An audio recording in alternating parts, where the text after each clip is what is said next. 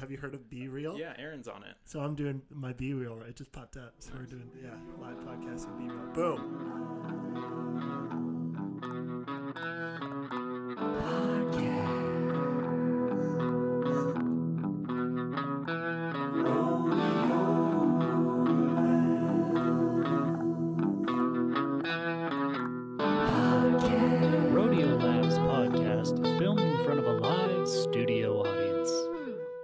Welcome to the Rodeo Adventure Labs podcast.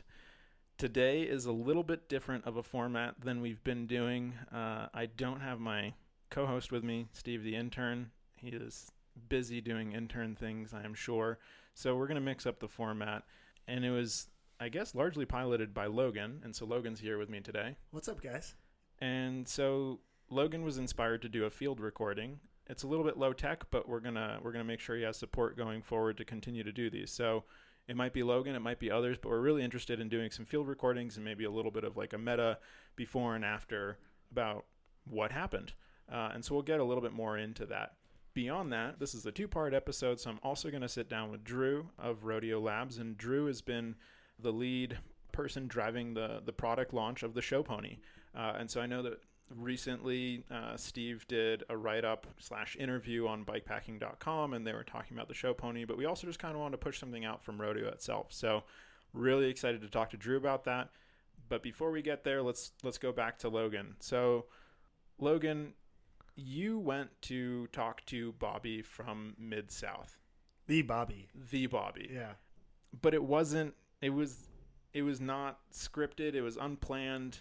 It wasn't during the event, so it wasn't during this chaos, and so it actually was. I listened to to this recording, and I thought it was really interesting and kind of intimate and quiet.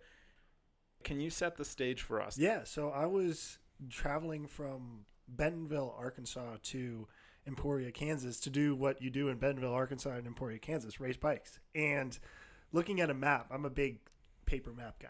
So I have like an atlas. And on the atlas, you can see all the different places to go. And I noticed Stillwater, Oklahoma. And I'd been to Stillwater, Oklahoma. I'd been there in March for my spring break.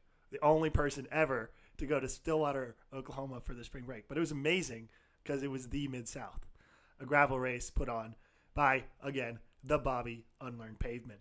Um, we're not even saying his last name, but everybody knows who we're talking about. We'll put his last name in the show notes, but we'll keep it out of this just to keep the bit going. But he's uh, one of the pioneers of gravel racing um, to the point where it's almost difficult to get him to say that he's a gravel race director. He just likes to say bikes because it's just a festival of cycling for him, and it just happens to be on dirt roads. But um, I had a couple mutual friends, so when I was driving, um, I was like, "How cool would it be if I got a chance to sit down with Bobby, ask him some questions outside of the craziness of the race, maybe go out on the course, um, and really get an understanding and a feel for the race um, in a way that's a little less organized as a sit down conversation in a studio because I love all of the sit down conversations in the studio we have.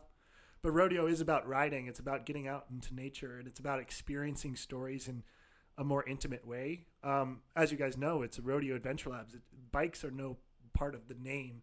It's just what we do because it's the best way to ride, explore, and create all of these stories and memories that we all celebrate and why we all have these bikes. So I really wanted to take that mentality and put it to a podcast. And these days, there's tons of great inspirations to podcasts that go out into the field that take a different approach to storytelling. And I just kind of took a stab at it with my iPhone. So it's really low, low budget, if you will. Um, some of the quality was hard to manage, but I think we really got a good enough conversation.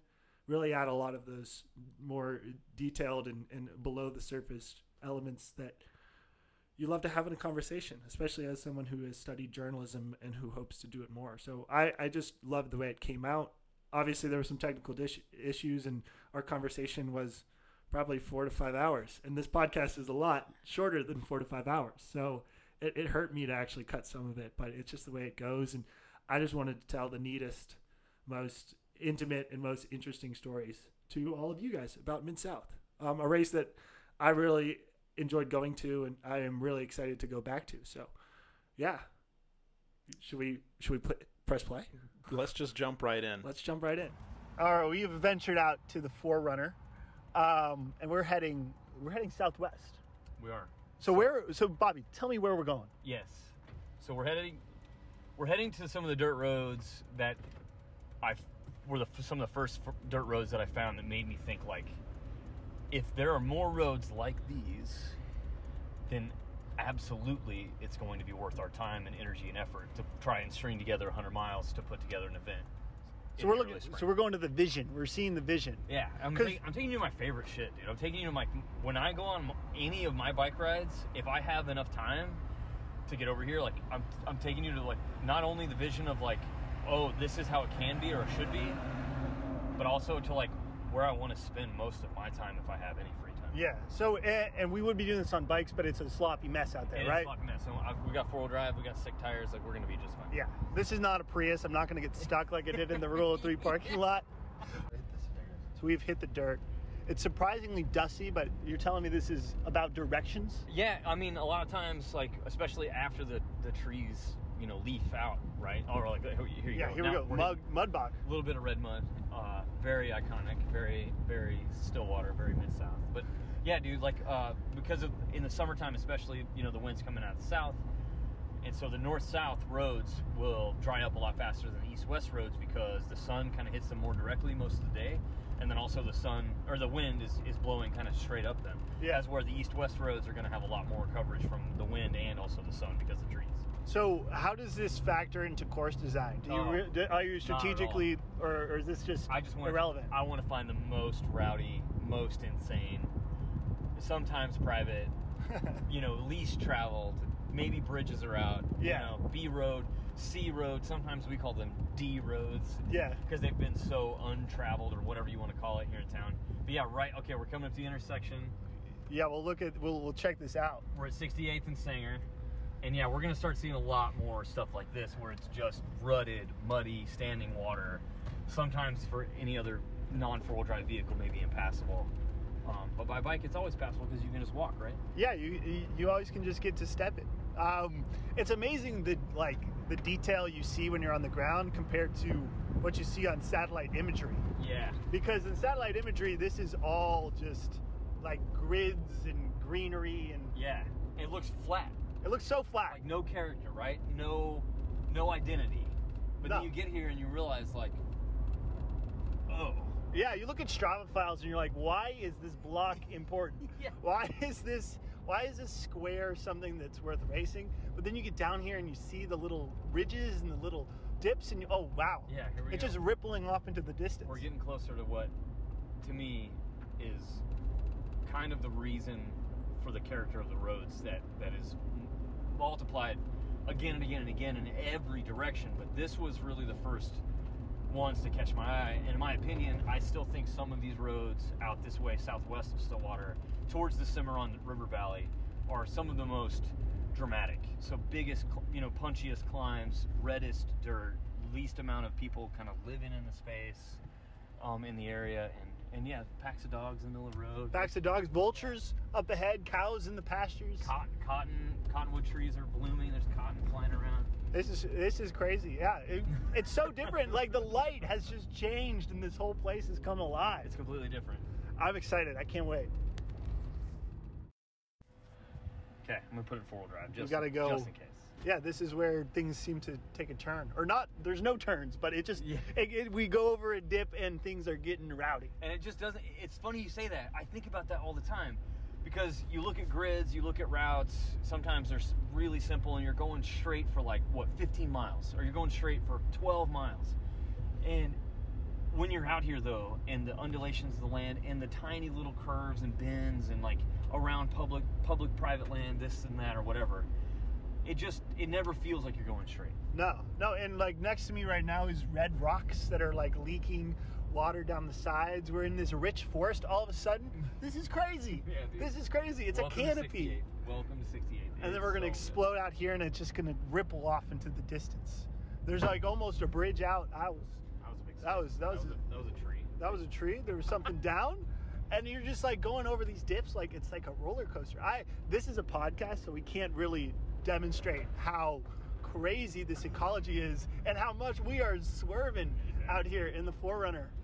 So there's an actual spring right here. This is always wet, and they finally like trenched it out because it's used. The spring used to just go across the road and always leave the spot wet. And in the wintertime, and it'll come back probably someday. But in the wintertime, uh, there'd be like six inches of ice because it would just keep pumping water, Yeah. even though it wasn't a lot. But it would just build and build and build and build, and we'd always have to walk across it. But man, yeah, again, like we're in a vehicle, so it's hard to really get a sense of what these stair steppers. But these climbs out here are legit. Oh, we got a deer across. This is This is tight. it, you, This is better than I could have hoped. This is so good. It's so good, and the the dirt is so rich, and the red is shining through. We were just talking. There's like a little layer of of foreign dirt. Is that what can we call it? Foreign dirt? We, we totally intrusive. You call it the the- Intrusive. yeah, the intrusive rock, like the non-native material. Yeah, and it's kind of like a film, and then as soon as you get rain, and as soon as you get tire tracks, there's like this deep coppery red that shines through, and it's so actually beautiful in this nuanced way where you have the green imposed behind it. And Of course, we don't get the green in March, and that's No, a shame. It is a shame. But a shame. you still get the red. You do, and sometimes, sometimes you get the purple red buds on the redbud trees on the side of the, of, and, and also like with the cedar trees, we do get a little bit of green in the wintertime, which is totally sick. We just got so this is we're in we're in water world now. This is like six different roller coasters in one. Bobby's cackling. I am trying my best to stay cool, but on the inside I'm freaking out because it is awesome. This race is just so geographic, right? It's such a testimony to the place that it exists. It, it, it, it is, man. Like the land itself is one of the biggest characters of the entire event, period. Right? Yeah. Like the roads are changing all the time. Whether it's raining this year, we got snow for the first time. Whether it's impassable, whether it's super dry and dusty. You know, um, like you were just saying too a little bit ago. This year, they laid down so much rock through the wintertime and we had one of the driest winters we've ever had. So the the whole like recapturing you know the, the whole like yeah just reclamation of, of land over rock laid didn't happen. So you guys actually got to see a lot more of, of types of roads that we normally don't don't have at all around here because normally when it rains it's just it goes away. So anyway like it's just it's it's ever changing it's always different and it's so gorgeous, man. And every turn, every crest of every hill, it just feels wild. It feels like we, we haven't passed a house in I don't know how many miles. No, there's no driveways. There's just like every once in a while you get a little like trail off to the side, like Yep, right like- here. But yep. that's probably just going to some some field. A lot of it's oil and gas stuff. So Yeah. there's like there's pump houses out here or whatever, and or, or interchanges for, for oil lines, or there's private land access for cattle or whatever. Like that that gate was open, and you know, Yeah. we could check it out. But also like we probably maybe shouldn't check it out. And that's the thing. That's the funnest part about course creation is that we get out here, and a lot of times we'll look at grids and we'll build stuff on Ride with GPS or whatever, and then we'll come out and then we'll see something off the side and be like, oh, we gotta check that out. Yeah, it's And- like so. It's like you have like a big sort of etch a sketch, and then it's like, oh, now we're gonna get in our fine toothbrush and sort of color. it You are nailing it. That is how I build courses and how, you know, homies that have helped build courses like Austin, our Austin Turner, our service manager at district, built the, the course for the last two years up to Pawnee Nation. And dude, like we get out there and then we just start to see weird things or we go ride stuff. And when you're riding, you definitely can see things you've never seen before. And it's like, okay, how can we let the land itself and the roads that already exist or the, the private land tell a story in and of itself? And I don't know, man. I think that the, everyone is attracted to that, whether they realize that they're being a part of a story through a course telling it to them, whether they know it or not. Yeah, this is like, I think it ties to your past as a musician, right? It's like, how can you be creative in the position you're in right now? And that's creating a, a course that's your own sort of like tangible album of Yeah. the geography we exist in. I obsess over it, dude. Like obsess. It's so. And I was telling you earlier, like we are still finding things. We're still finding out about new stuff, or we're new. We're finding out about a new landowner that has, you know, these access roads to this place or whatever. And it's like, it kind of feels like, even if we start returning to to other towns that we've gone to as halfway points, that we are still just scratching the surface on what roads we can take people down. Yeah, That's exciting. That's exciting, and that that's something that gives this race such a high ceiling, right? Yeah. Is like you can keep making it different and engaging, and as the additions play out, as feedback comes in, you can sort of adjust as it goes. One hundred percent. Like, oh, we want it to be rowdier. Okay, Yeah. sick. Oh, we want to, we want to return back to those roads that we hit like seven years ago. Like, okay, it's time. It's time. Let's go back to them. And they're not going to be the same that they were before. And and to me, like, that just keeps it so exciting. And uh, the other thing that I have to keep remembering and keep realizing is that how many new people are getting into what we are now all calling gravel or whatever, dirt road, drop bar, riding, racing, rowdiness that have never done any of this before. And so like I we all have to remember that even though it's something we've been doing for a long time, there are droves and droves and droves of people who may not even ride bikes yet that might be doing this in the next whatever, 5 years, 7 years, 8 years. Yeah, and that's something to look forward to. It is. And it's a, it's a it's an exciting thing to be like five new, five years from now, I could be introducing this to someone totally different. And even though these roads feel repetitive or might feel old or played out to us, the idea that they're new to someone else keeps the whole entire thing fresh. Yeah, and, and I'm I'm excited to come back and be the guy that's one of the veterans. Yeah. at some point. You're gonna do that. All right, let's get out of this. Let's, Let's get out of this field and feel the dirt. Oh yeah, I'm gonna make you do something. Oh boy. Oh, it's squishy. It's spongy. Isn't it good? Yeah, You, you whoa. Ever, you ever ground? Are you, you still recording? I'm still recording. Okay, good. You ever ground? I have ground before. Okay, let's do it right now. Let's do it.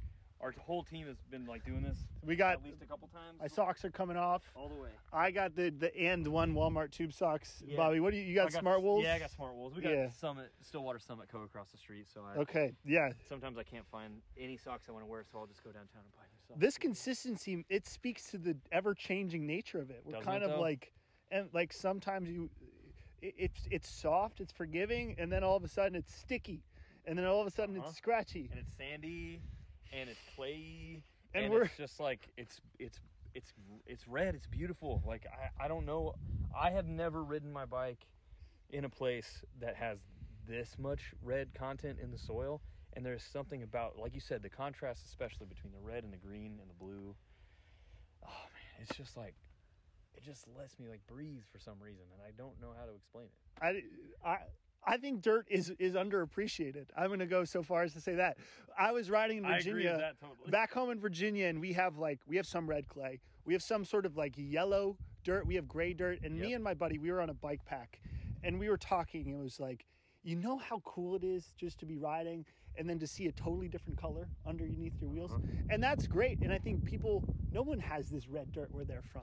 Not really. There's some spots in Georgia that I've ridden. I did the Trans North Georgia in 2017, and and some of that, you know, like that, tra- that you know, traverse between South Carolina and I guess Alabama on the other side, and it's just like, it's crazy. That that terrain's nuts. But they, I saw some red dirt there that I thought was cool, but again, not in the expanse of like what we've got in Oklahoma. Miles and miles of red dirt. And it just cuts its own way through the geography around it. And then the geography around it too is really cool. It's like these little shrub forests are like fending off the prairies. You can tell. You can tell the prairie is just nearby. It's like right around the corner. It wants to, you It know, wants- don't forget me. yeah Like, don't there. forget. I'm to be just a couple hills away but we're not in the prairie. We still have these little bits of trees and these shrub forests and it's fantastic. These little valleys and I don't know, man. River valleys, these small creeks and stuff. It's just, it's. I I never thought another place could feel like home. I always thought Kansas was it. I thought Kansas was like, I'm born and bred. I'm Kansas. I'm a Midwest punk rock, emo, screamo boy, like for the rest of my life. And like Oklahoma has fully captured me, captured my heart. Like it is, it is just, it, it's enthralling. And so that's that's really truly where the whole idea of Mid South came from. So, um, very first Instagram post I ever did for for Land Run 100 for LR 100, um, I had my Warbird. It was red dirt road. It was a gorgeous day. I threw my bike down on the ground and took a photo of it and was just like, "Yo, like working on courses. Things are going well. Can't wait to have everyone. Registrations coming in the fall. Hashtag unlearn pavement. Hashtag Mid South gravel. Because I was like, where are we? We're not in the South. no We're not in the Midwest. People say we're in the South. We're not. This is not Texas. This is not Alabama. This is not Mississippi. We are not in the Midwest. This is not like my my roots of like punk rock Midwest No. vibes. There's no corn in sight. There's none of right. that. There's right? no Illinois. There's no Ohio is for lovers. Like none of this is happening. Like we're in Oklahoma, and what is Oklahoma? Oklahoma is actually a really confusing, really fucked up politically and like historically place. It's a fucking wild. Oklahoma is a confused space with 39 tribes. And so if I look at a map, and I love looking at maps, I love looking at roads, and I look at Oklahoma of the entirety with the entirety of the US, it is in the middle of the southern region Yeah. of the United States of America. So like to me this is the mid south. This is the mid South. It's it's a confusing place. I was, It is a confusing. A- I agree. Thank you for saying that. Well, see, I kind of did on my intro, and I was a little worried on my intro because I said, I said like, whenever I mention I'm going to Oklahoma, people almost cringe at the idea that like I am going to Oklahoma. Like people don't go there. People from the east, people from the west, they don't come here. So when I say I'm going to Kentucky, Arkansas, Oklahoma, Kansas, and South Dakota for my first bit of summer, people are like. Why on earth are you going there? Just go to just go to Oregon just to finish your road Yeah. trip. But Yeah. for me, I was like, you know what? This race is cool. Bobby likes it here. Somebody has to call this place home. Somebody has to have stories. And now I'm here and I'm seeing the stories, especially now that the sun's out. I cannot stress Yeah, enough how glorious it is Sick. with the sun and how miserable it is without the sun. Mm-hmm. And that's just the dichotomy of the Mid South. One hundred percent. You know what's fun is that like when the sun comes out and it is so good, it it's hard to stay inside. You don't want to stay inside. So it, it- actually for for us, like for me anyway, that live here, it's like all right. Well, when the sun is out, it's like or not out. When the sun is behind the clouds, it finally gives me a chance to like breathe for a second. I'm like, oh, I can take a day off. Like it's okay. It's raining. Like I'll just not. I'm not missing anything. No, I'm not I'll missing just, I'll anything. just go to the store and get a bottle of wine, and I'll make some food, and like I don't have to do anything because all the things I love to do, I can't because it's muddy or or I'm just not feeling not feeling it because of the the, the sun's not out. I know. I yesterday I was like, I'm gonna get a register on things. I'm gonna go to Oklahoma. I came to Oklahoma and I had nothing to do. I had not. I was in a. I was underneath a pavilion. It was 55 degrees and rainy. I was like making the best meal I could, but like I was listening to podcasts, just trying to you know get through the hou- couple hours before I could go to sleep. And then today, I can breathe. You know, and we're out here and we're feeling this dirt, and it feels amazing. And there are no cars in sight. no, we've been standing here for hours. I didn't. Why would someone drive out here? Yeah, I mean there are people that live out here somewhere, you know. I can't see them. But yeah, me neither. And and once the trees once the trees bloom out, man, like it's this is how it is. Like you can like there's one what is that one house like a mile and a half. I see how it could be. It could be a barn. It could, be a house, It, we don't know. and that's a long ways away. Let me pop the back and we can sit here and we can keep talking. Yeah. I want to talk again about the Oh, race absolutely. itself.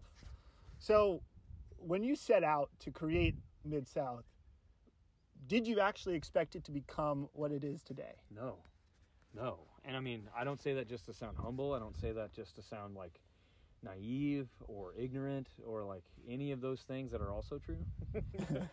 I say that because uh, I, I I knew how cool it was. Just just like the way that I thought certain styles of music like punk rock and emo and stuff that I keep bringing up because it's such a part of me. Like I thought all that music was super sick, and I thought that it had a place and a time, and I thought everyone should think it was cool.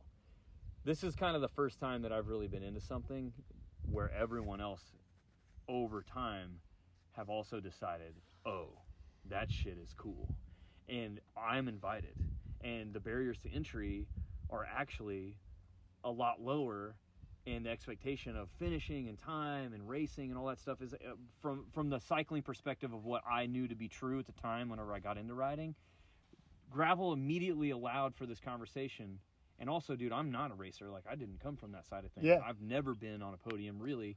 Fat bike world championships tongue in cheek in Crested Butte I got on like third place on their Thursday ride like before the big show. And Yeah. but I've never ever been like oh I'm coming to this thing. And so I think that also played a lot into at least for our conversation at Mid South of who's capable who's invited why you should come. Because I, I was never pushing the marketing from a standpoint of like look at these racers coming look at what's happening like let's focus on the front end of the pack oh look at this record that got broken look how fast these people are going i've always just been like look at the land Yeah.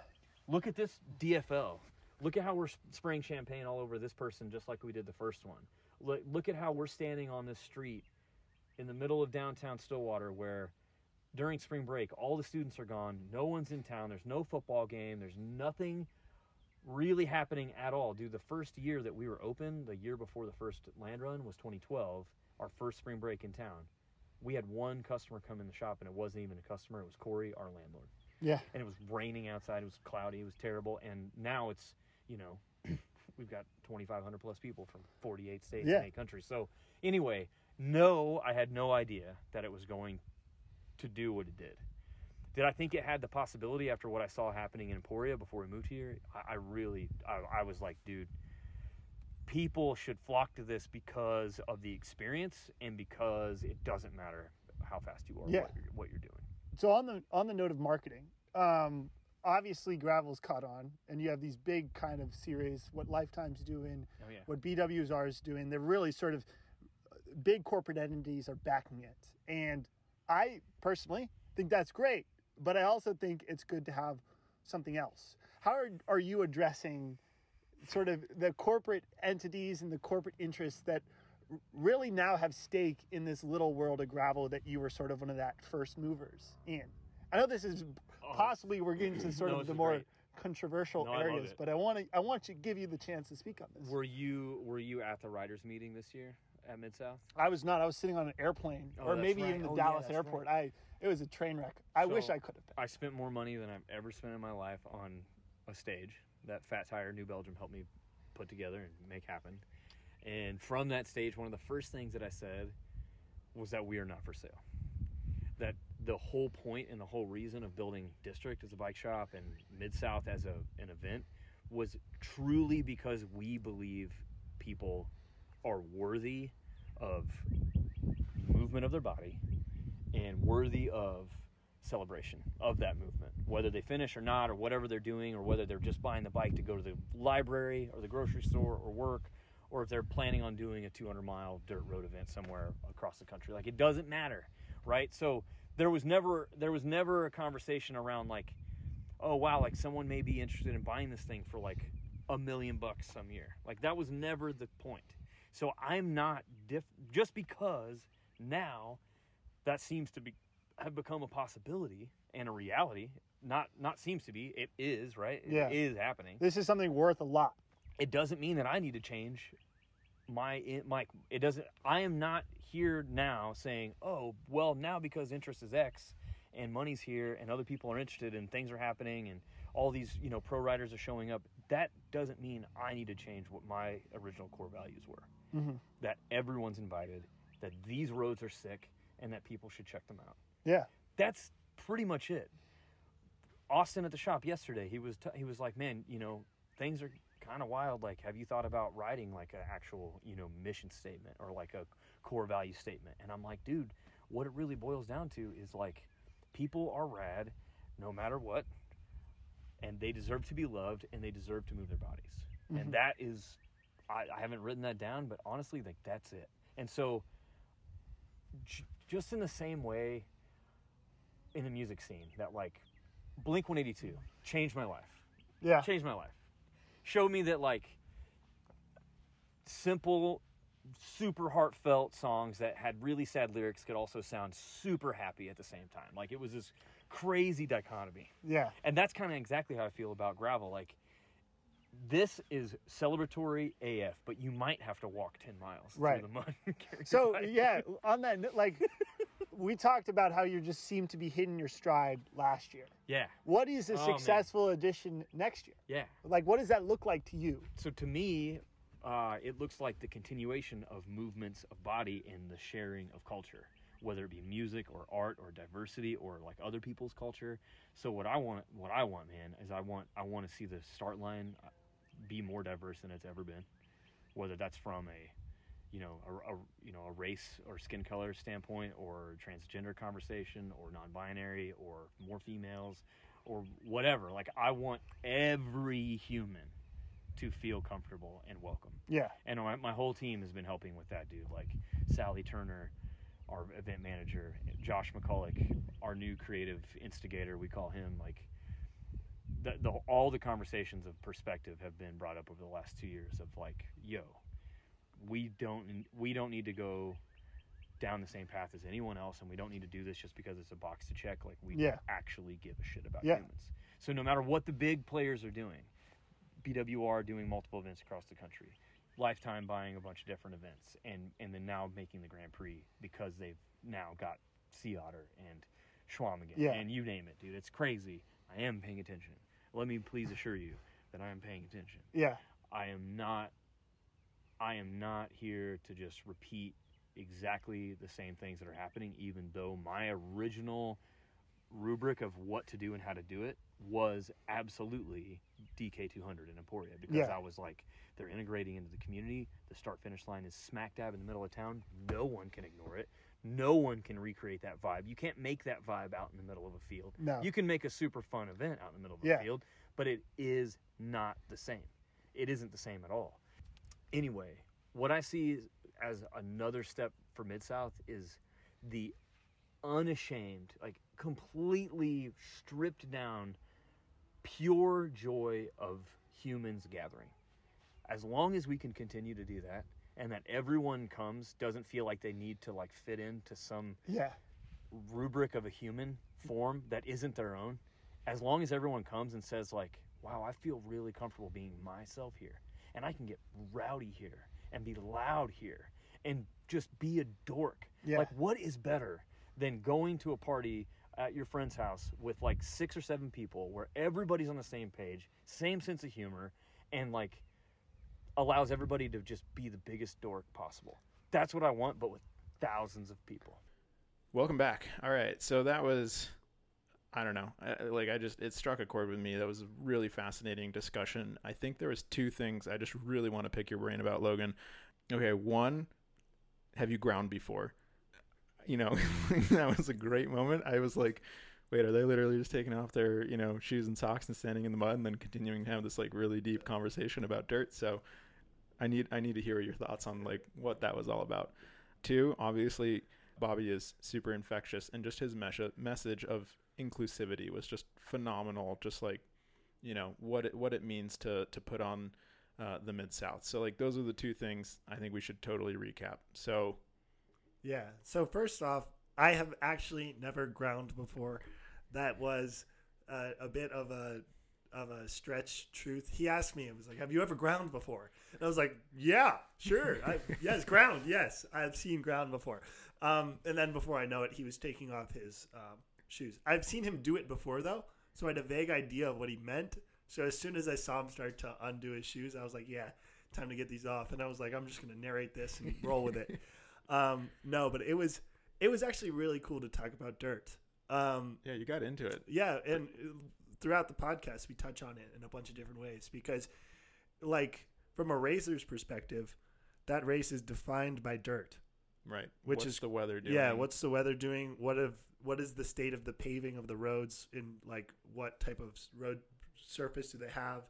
Is the red dirt out, or is it that sort of invasive dirt as we talked about? Um, so it was really important, and when you feel it after it rains, it was quite cool. So we were standing barefoot for 30 minutes, and it was spongy and scratchy and all of these things at the same time.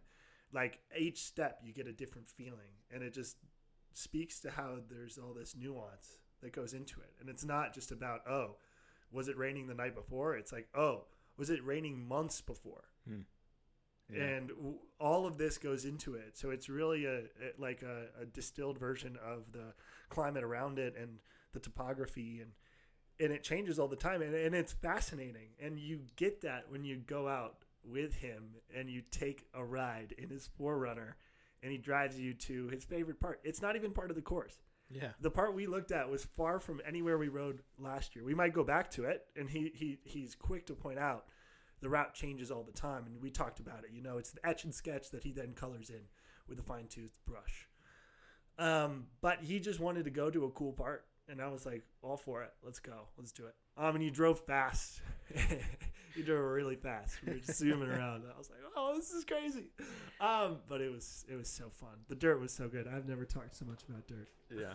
No, it was, it was phenomenal. Just you know the the colors and just yeah the texture and then just I don't know. There was like a gravity. You know, there's this like weight to the conversation. It was just it was really engaging. It was you know, I I was I was not there, but it certainly felt like I was. Yeah, and tying to your second question about inclusivity and the the space he he operates in, it's clear like that connection with the dirt is a connection to the land, which harps back on a lot of the issues that he he talks about about Oklahoma, indigenous rights, um, land ownership, equality, um, all other political discourses that he's not afraid to steer away from. And one thing that I asked him, sort of uh, on part of the conversation that didn't get recorded or did get recorded and got cut, was like, how do you manage all of these sort of positions in a place like Stillwater, Oklahoma, which is part of one of the most conservative states in the country? Um, and for him, it was all about a, having all of it be a, based in a genuine care for his place, like genuine love for his community and investment in his community, regardless of the politics of the people that exist there. And with that investment and care and passion, he's going to have his views and people are going to respect it because it's he's a part of the community. He speaks, he acts in a way that might be confrontational, but it ultimately is 100% for the community in a way that's tangible, in a way that a ton of people relate to, regardless of their perceptions of any of the uh, given issues. And in a way, I saw this with my interactions with the race. Uh, Mid South has a deep connection with a Jeep Club. Hmm. Um, Jeep Club, and none of these people ride bikes, and a lot of them are from very rural backgrounds, and obviously some of their backgrounds are different in terms of politics. Um, and it doesn't matter to them that Bobby is maybe different politically. He's brought them into this race and this event that brings people to their community, that shows it in a very good light, that celebrates a lot of the same things that they enjoy, mainly dirt. um, and it really allows for people to come together in a way that you don't get in this climate. Um, and especially ways you don't get in places like Oklahoma all the time. Mostly because, as I mentioned, a lot of people don't even want to go there. Yeah. Um, and that's what's so special to me. I really enjoyed my time going to Oklahoma, and I, I, a couple points in the in the conversation, I talked about the perception of Oklahoma, and that's certainly not my perception of Oklahoma. I felt like I was excited about exploring the Midwest, Arkansas, uh, Missouri, Kansas, Oklahoma, but there is that perception from the East Coast and the West Coast that there are, are other more desirable places on the two ends, and that was my big takeaway. It's like there's something worthy here. There's something that can transcend a lot of what we see as paradigms and we see as barriers. And it's a beautiful thing that is rendered in a bike race, which makes it even more beautiful for me. Um, and I'm glad you took those things away because, one, yes, the dirt was important. And two, his his message message of inclusivity is so deep and so profound that it transcends a lot of the barriers. And I think some of the the limitations of those narratives in other places. So, Yeah. and I'm sure there's other groups that do that, and I think there are other bike races that do that pretty well. And hopefully, I'll be able to explore those a little more in, in upcoming episodes, um, and maybe not steer clear of all of those sensitive topics, but really focus on bikes and focus on the togetherness that I think Bobby laid out in a perfect way. Yeah. No, it was it was I don't know. There there's so much to say about it in in some ways, but what like stands out to me is just go to Oklahoma, go be yourself, go have fun. You're going to be welcomed for, for whoever you are. And so I, I guess maybe my my takeaway, my action item is I've met Bobby. I've been to Oklahoma. I have not met Bobby in Oklahoma, and so now I need to go experience Bobby's Oklahoma. Um, Yeah. I, I think that's that's my homework. I think you do. We're not. This is. We're not. Rodeo is not a partner of Mid South. We want to point out this is just a a true endorsement from just person to person and from experience. Like Mid South is a fantastic race. If you can make it, get down there. Um, run the race. There's a running race. There's a riding race. There's all these different events. There's a concert. He brings out this big stage. Um, as I mentioned, Mid South is Bobby's album. It's Yeah. his album he releases every year. It's intense. It's rock and roll, and it's bringing people together in one of the best ways possible. Yeah, it's got high production quality. All right, Logan, that was phenomenal. I cannot wait for your next field recording. Yeah, I'm I'm eager to see what you do next. Thanks, Nick. Appreciate it. Welcome to part two of the podcast. Hey. Uh, so I'm sitting down with Drew of Rodeo Adventure Labs. Hey, Drew. Hello, Nicholas. Thanks for taking the time to be on the podcast. Hey, thanks for having me. Yeah. Pleasure to be here. Okay, so as I prefaced, we're going to talk to Drew about the show pony.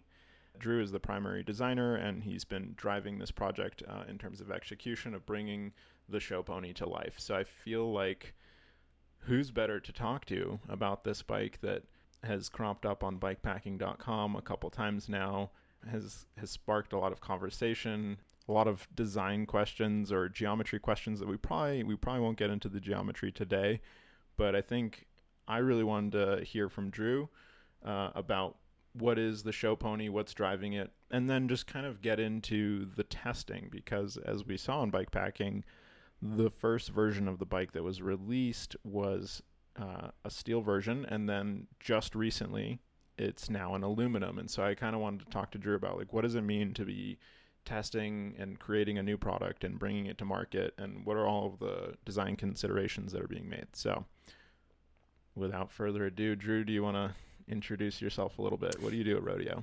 Yeah. Uh, so, uh, the what do you do at rodeo is a question um, myself and I think just about everybody here has always struggled with. Uh, just working at a smaller company, um, and we've seen a lot of growth over the last few years. So we've kind of gotten the luxury of refining our roles quite a bit. Um, you know, bringing people in to own more things as opposed to you know four people doing just about everything at the company. So, um, yeah, I mean, I um, kind of do. Uh, there's a lot of overlap between me and Steven as far as like design work and um, just kind of high level management. Um, everything from managing manufacturing relationships, uh, logistics, getting things across the world to us. Um, yeah, answer phones, answer emails. And uh, over the last few years during COVID, uh, just kind of taking on more of the industrial design process and kind of getting more control over our design process so we can refine our products to where we really want them to be uh, as a as a brand and as a company. Yeah, a lot of a lot of in-house design from the ground up. Yeah. Yeah. Yeah. Yeah. So uh, yeah, that's kind of where we have morphed into through COVID. So Yeah. Well, I'll drop a plug that I think Drew, you're working on more than just the show pony, but we are talking about the show pony. And there, there's a couple threads to pick on there. You know about manufacturing and and those relationships, particularly through the pandemic. We'll get to those. I guess just stepping back, thinking about the show pony. Rodeo has has been a drop bar bike company for a really long time. Why was it time to bring a new product, a mountain bike, to the market? What is like why why the mountain bike? Why now? yeah, for years we've been that just get a mountain bike company, Yeah. and us going no. yeah. well, I mean, everyone was, you know, riding a donkey or a Flaanimal on some mountain bike trails, and people are like, "Yeah, what are you guys doing?" So, so why Yeah. now? So I guess to, I'll try not to give you too long of a history, but uh, you know, Stephen, Stephen created, um, I think the first, I guess, official trail donkey or version of the trail donkey in about 2015, and rodeo as a company. You know, it's the mantra's always been form follows function, and the north star has been where do we want to ride, and how do we fundamentally make a better bike for that specific use. So, our location in the foothills here in Denver, um, you know, it's not like most places where you get continuous rolling hills or continuous, uh, you know, like flat. It's you ride road for, you know, half hour to an hour to get to the trails in the mountains, which is one of the best parts of living, in Colorado. But um, Stephen didn't want to load a mountain bike into a car drive it out to the trails and kind of cut into his riding time. So, you know, at that time, cyclocross bikes were about the best option for that. But, you know, it was a lot of canti brakes, V brakes, and there was just an opportunity to make a bike that had dropper routing, had disc brakes, uh, was just kind of functionally better for riding an hour to the trails, riding trails, than riding home. And um, while it created a bike that I don't know, I guess the you know the old adage, uh, jack of all trades, master of none. Um, it ended up just being a super versatile platform that kind of uh, caught the leading edge of the gravel craze, which it ended up being a pretty good gravel bike. Um, what we're doing as a company now, um, there are places that we want to ride now where, um, you know, and our customers as well, where the trail donkey or the Flaanimal are capable of doing these rides, but we think that there now is a better vehicle for those pursuits. And that's why, you know, as a company, we sat down and we said, okay, I think it's time to make a mountain bike. Um, you know, you have the gravel trend, and I feel like the the next bleeding edge um, to the gravel trend is people are getting, you know, they're starting to see people doing Tour Divide and all these big bike packing races and ultra endurance things. And uh, the term I've been using around here is people are bike packing curious, but it is a category that has a much greater barrier to entry than uh, riding gravel. You know, you can get a gravel bike pretty easy, you know, put three bottles on it and bring a bunch of snacks and get through a gravel race. Being, um, you know, embarking on something like the Tour Divide or multi day bike packing trips, it's very intimidating. Uh, there's a lot to learn, a lot to know, a lot of different ways to do a setup. Um, and it's just, I feel like uh, there's not really a platform yet that makes it easier for people to get into bike packing. You still have to do 60, 50 to 100 hours of research on bikepacking.com, which is great. It's part of why people love it is just the nerding out on it. But for the people that want to do a weekend trip, um, just kind of making um, an affordable, um, platform to lower the barrier of entry into adventures like that uh, really kind of continues to follow the ride, explore, create mantra that rodeo has always followed. So I, I guess that's why we decided now um, there's an opportunity for a mountain bike where we can create a product that um, kind of fundamentally serves that purpose better. It's really exciting. I think one of the things you mentioned was was North Star, and so I guess for for those that um, may not be familiar with it, the the North Star comes from Polaris, which is one of the brightest stars in the constellation that is near motionless, and so early navigators were able to to use it as as a way to guide something. And so I think that's really interesting in in releasing a product is just kind of setting your own North Star of like what is the ultimate thing that is guiding this pro- uh, project or product release, and you know how might that be? It's almost like aspirational, maybe maybe we don't get there, but maybe we do. Maybe it's an ethos, and so I think rodeo has its own north star. But you know, what has like the north star of this project been? And do you think you've had to shift it at all throughout the pandemic, or do you think it's like at its core still been bringing an accessible bike for those that are interested in in bike packing? Well, yeah, I think because we're so adamant um, about not straying from our path as a company, is why this development process has taken so long. Um, if that makes sense. So, you know, a lot of bigger companies, you have set, um, you know, like product timelines where you need to have a deliverable on this date, and we're going to launch this bike uh, spring 23 or something. Rodeo is kind of a it's kind of a luxurious place to work because we don't really operate in that way. We're not going to release something until it's fully uh, you know, mature and exactly what we want it to be. So the pandemic has been difficult. Um, I guess we started kind of talking about the show pony project. Gosh, like two and a half, two, two and a half years ago. I think it was publicly mentioned in 2020. Yeah. So you probably were ideating well before that. Yikes. Uh, no pressure to release it. that's alarming. That opens my eyes a little bit. Uh, no, but it's it's very much one of those things where you know um, the the rodeo as a company has we've always been adamant about creating or ideating products in a vacuum. We don't want to look externally and look at what other people are doing.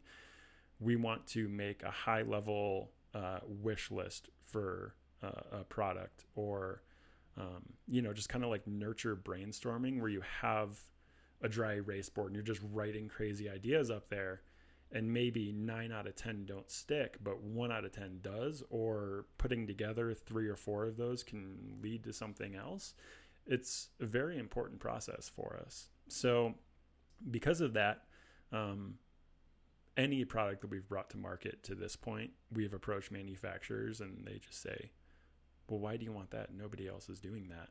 And we go, Yeah, but we want that. So, figure it out, you know? So, um, through something like COVID and a global pandemic where companies are panicking, booking production runs, and just getting a spot in line, manufacturers have not been motivated to help develop a new product. Um, especially with somebody like us, where we have a lot of ideas and we ask a lot of our manufacturers, they're in a place where they can just operate on bread and butter, easy to make products with high margins.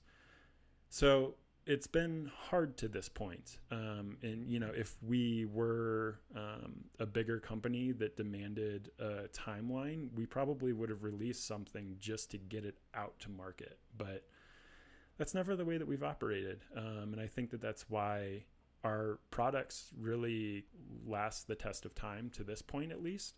Um, you know, we don't we don't believe in getting a new bike every year. We want to get something, use it as a tool, and kind of run the life cycle of the product. So uh, this product has been difficult. There have been material shortages, and um, you know, we finally got some prototypes where we were able to test the geometry. And geometry is one part of the recipe, but it's a very important part of the recipe, especially when it comes to mountain bikes. So we've gotten prototypes. We have prototypes under pro riders. We have them under us now. We've gotten to test the geometry, and there are things that we want to refine in the geometry. Um, but I think we're pretty close there from that point. But uh, kind of where we're at now, Rodeo is a very design oriented company. And to this point, these frames have been pretty industrial looking in nature, just kind of get us bikes that we can ride and see if we like the head tube angle or the chainstay length and things like that. So,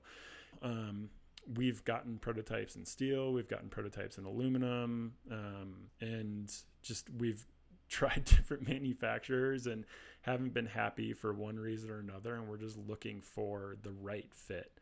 Um, but yeah, I guess what we're doing now is just trying to beautify it and make a make a fully polished product that looks like it belongs in the rodeo family. Yeah. Well, first off, there's, there's a couple things there. One, I do love the the idea that you don't need a new bike every year, and so just whenever the posts go up of, hey, we replaced this tubing from a steel bike and gave it a fresh coat of paint, and it looks like a brand new bike. It feels like a brand new bike, and you're going to stand behind it with the rodeo warranty. I think that's that's always really fun to see.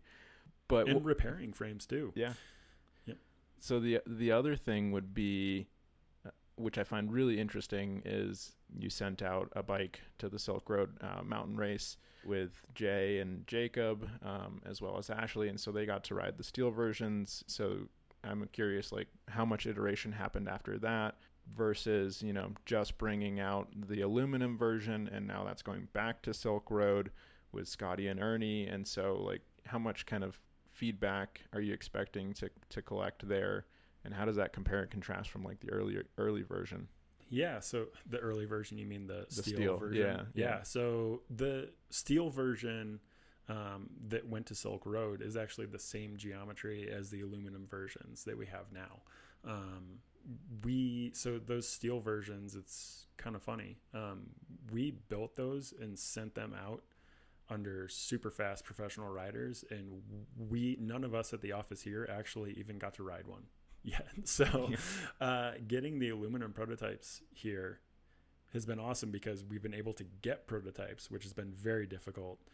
Um, but it's the first time that we have gotten to ride them. So um, we know that you know our pro riders are far more capable riders than we are, and their feedback has been awesome so far. But um, I, I feel like a lot of the feedback that we've gotten is that they're very happy with it, and it's been a balancing act of you know, we're like, okay, but Yeah. what can we change? Is that you know? actionable? And, and there, and yeah, I like it. Is not super actionable, you know. So I, you know, I've had conversations with a few of our riders where I'm really kind of trying to poke holes in it and say like, okay, but like, what about when you were uh, when the bike was loaded and you had to pop the front end of the bike over uh, rock while climbing? You know, those are very specific things that have played into our ideation for the geometry and um, yeah, I mean, we've gotten to refine, but uh, I think we're pretty close. Um, you know, after we've ridden these aluminum prototypes here, there's a few things that we want to adjust, but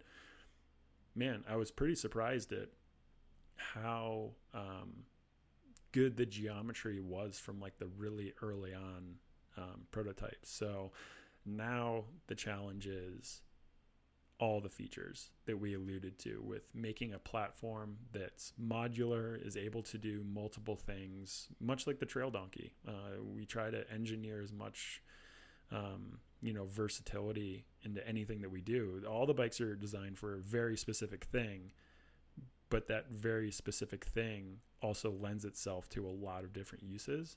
So with the mountain bike, how do you find a geometry where it's a playful hardtail that can be fun. You can run a rigid fork. You can run a suspension fork. You can also um, slide the chainstays back and have a super stable loaded bike for tour divide. So um, just kind of refining uh, from there, but also yeah, making kind of fleshing out the the platform now. Um, so yeah, geometry, like I said, is just one part of that recipe, and now it's time to start. You know, kicking in a little salt and a little uh, little pepper and some, some spices, some Yeah, zest. just- Yeah. maybe a little sriracha. You know. Yeah. Well, I guess I'm curious. So before you get to that point, um, I know you're trying to bring the bike into a certain price point in the market. You want it to be accessible. You know, so how much does the frame material itself play into that? You know, you've gone through steel, you're in aluminum now. Is titanium and carbon off the table, or is there going to be other testing there? Yeah, there are a lot of people, uh, including myself and Steven and anybody else here, that would love to have this bike in carbon or titanium. Uh, I feel like those are the ultimate materials for a bike. Um, just the performance for what we're asking for them. Those are kind of the um, ambitious materials, you know. But what we want this bike the the void that we want this bike to fill in the market, uh, I feel like there are already bikes made by you know custom titanium manufacturers or other bikes in that price point that we would have to ask. Where there's already bikes out there that are pretty good. Whereas the point for this bike is to lower that barrier of entry, and a lot of that is it's a big investment to get into bike packing and ultra endurance. And um, you know, I think to to this point, steel or aluminum has kind of um, it's the material that we're going to at least introduce the product with to get that price point where we feel like this product adds the most value um, not only to us but to our customers and you know everybody that wants to get into the sport. Um, you know kind of making a more affordable frame that is also very performance oriented so um, yeah that's kind of where we're at right now. Does you know if if there's enough interest in it oh man i would love to get a carbon or a titanium version of it so yeah Yeah. Cool. Well, so wrapping up here, I'm curious how much are you reading the comments and paying attention to what people are saying when they're like, I want this geometry or is that does that factor into some of your your design changes while you're iterating? Absolutely. So when we start the design process and really decide what we want this bike to be, that's that's what I was saying. We we try to do that in a vacuum. Um, so we're not looking externally, being influenced by other people. What do we think uh, is the best tool for this venture that we want to embark on?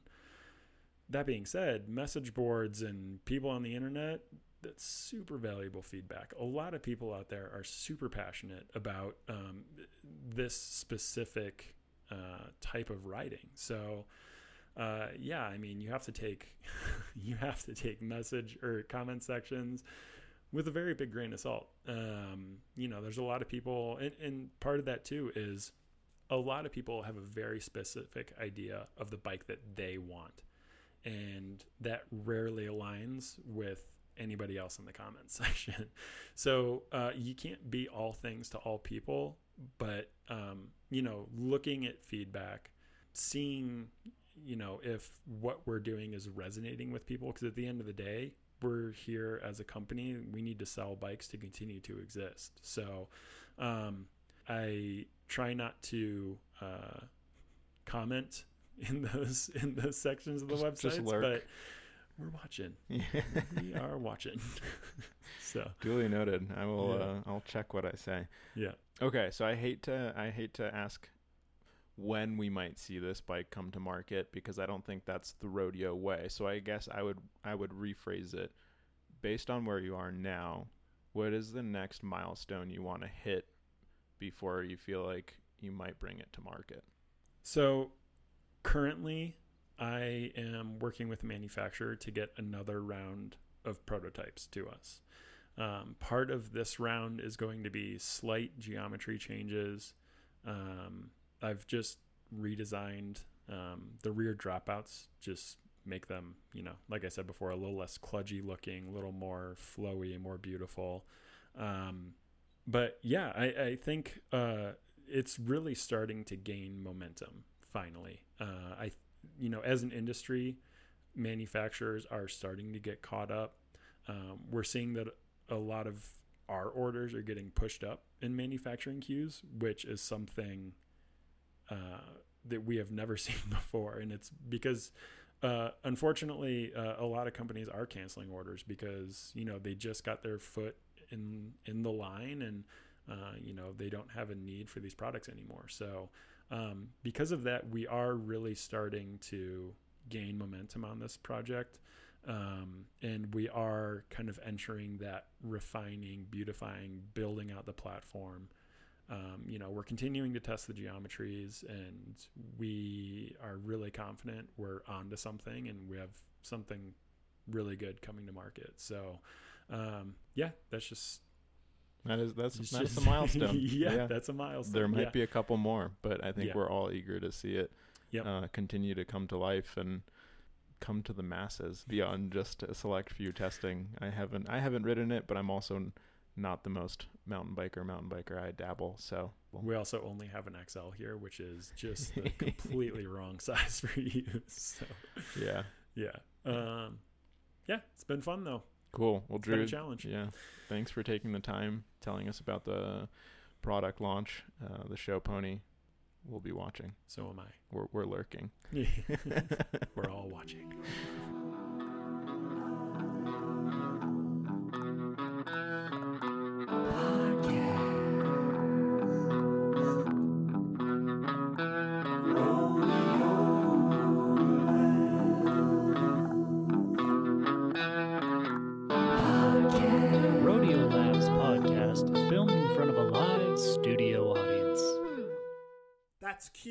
Music.